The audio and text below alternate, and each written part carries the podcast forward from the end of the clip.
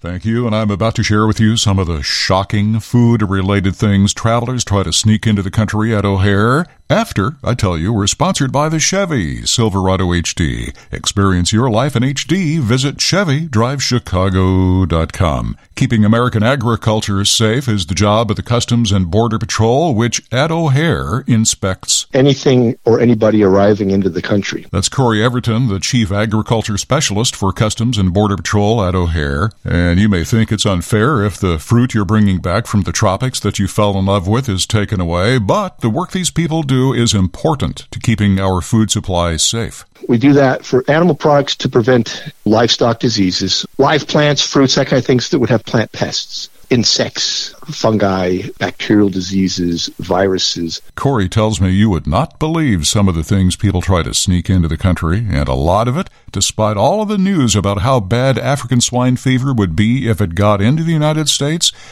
a lot of it is pork. Yes, every day. Every day we take pork. I've had people show up with giant hams in their bags. And don't get him started on some of the chicken products that he has seen and smelled. Uh, I used to see raw chickens coming in.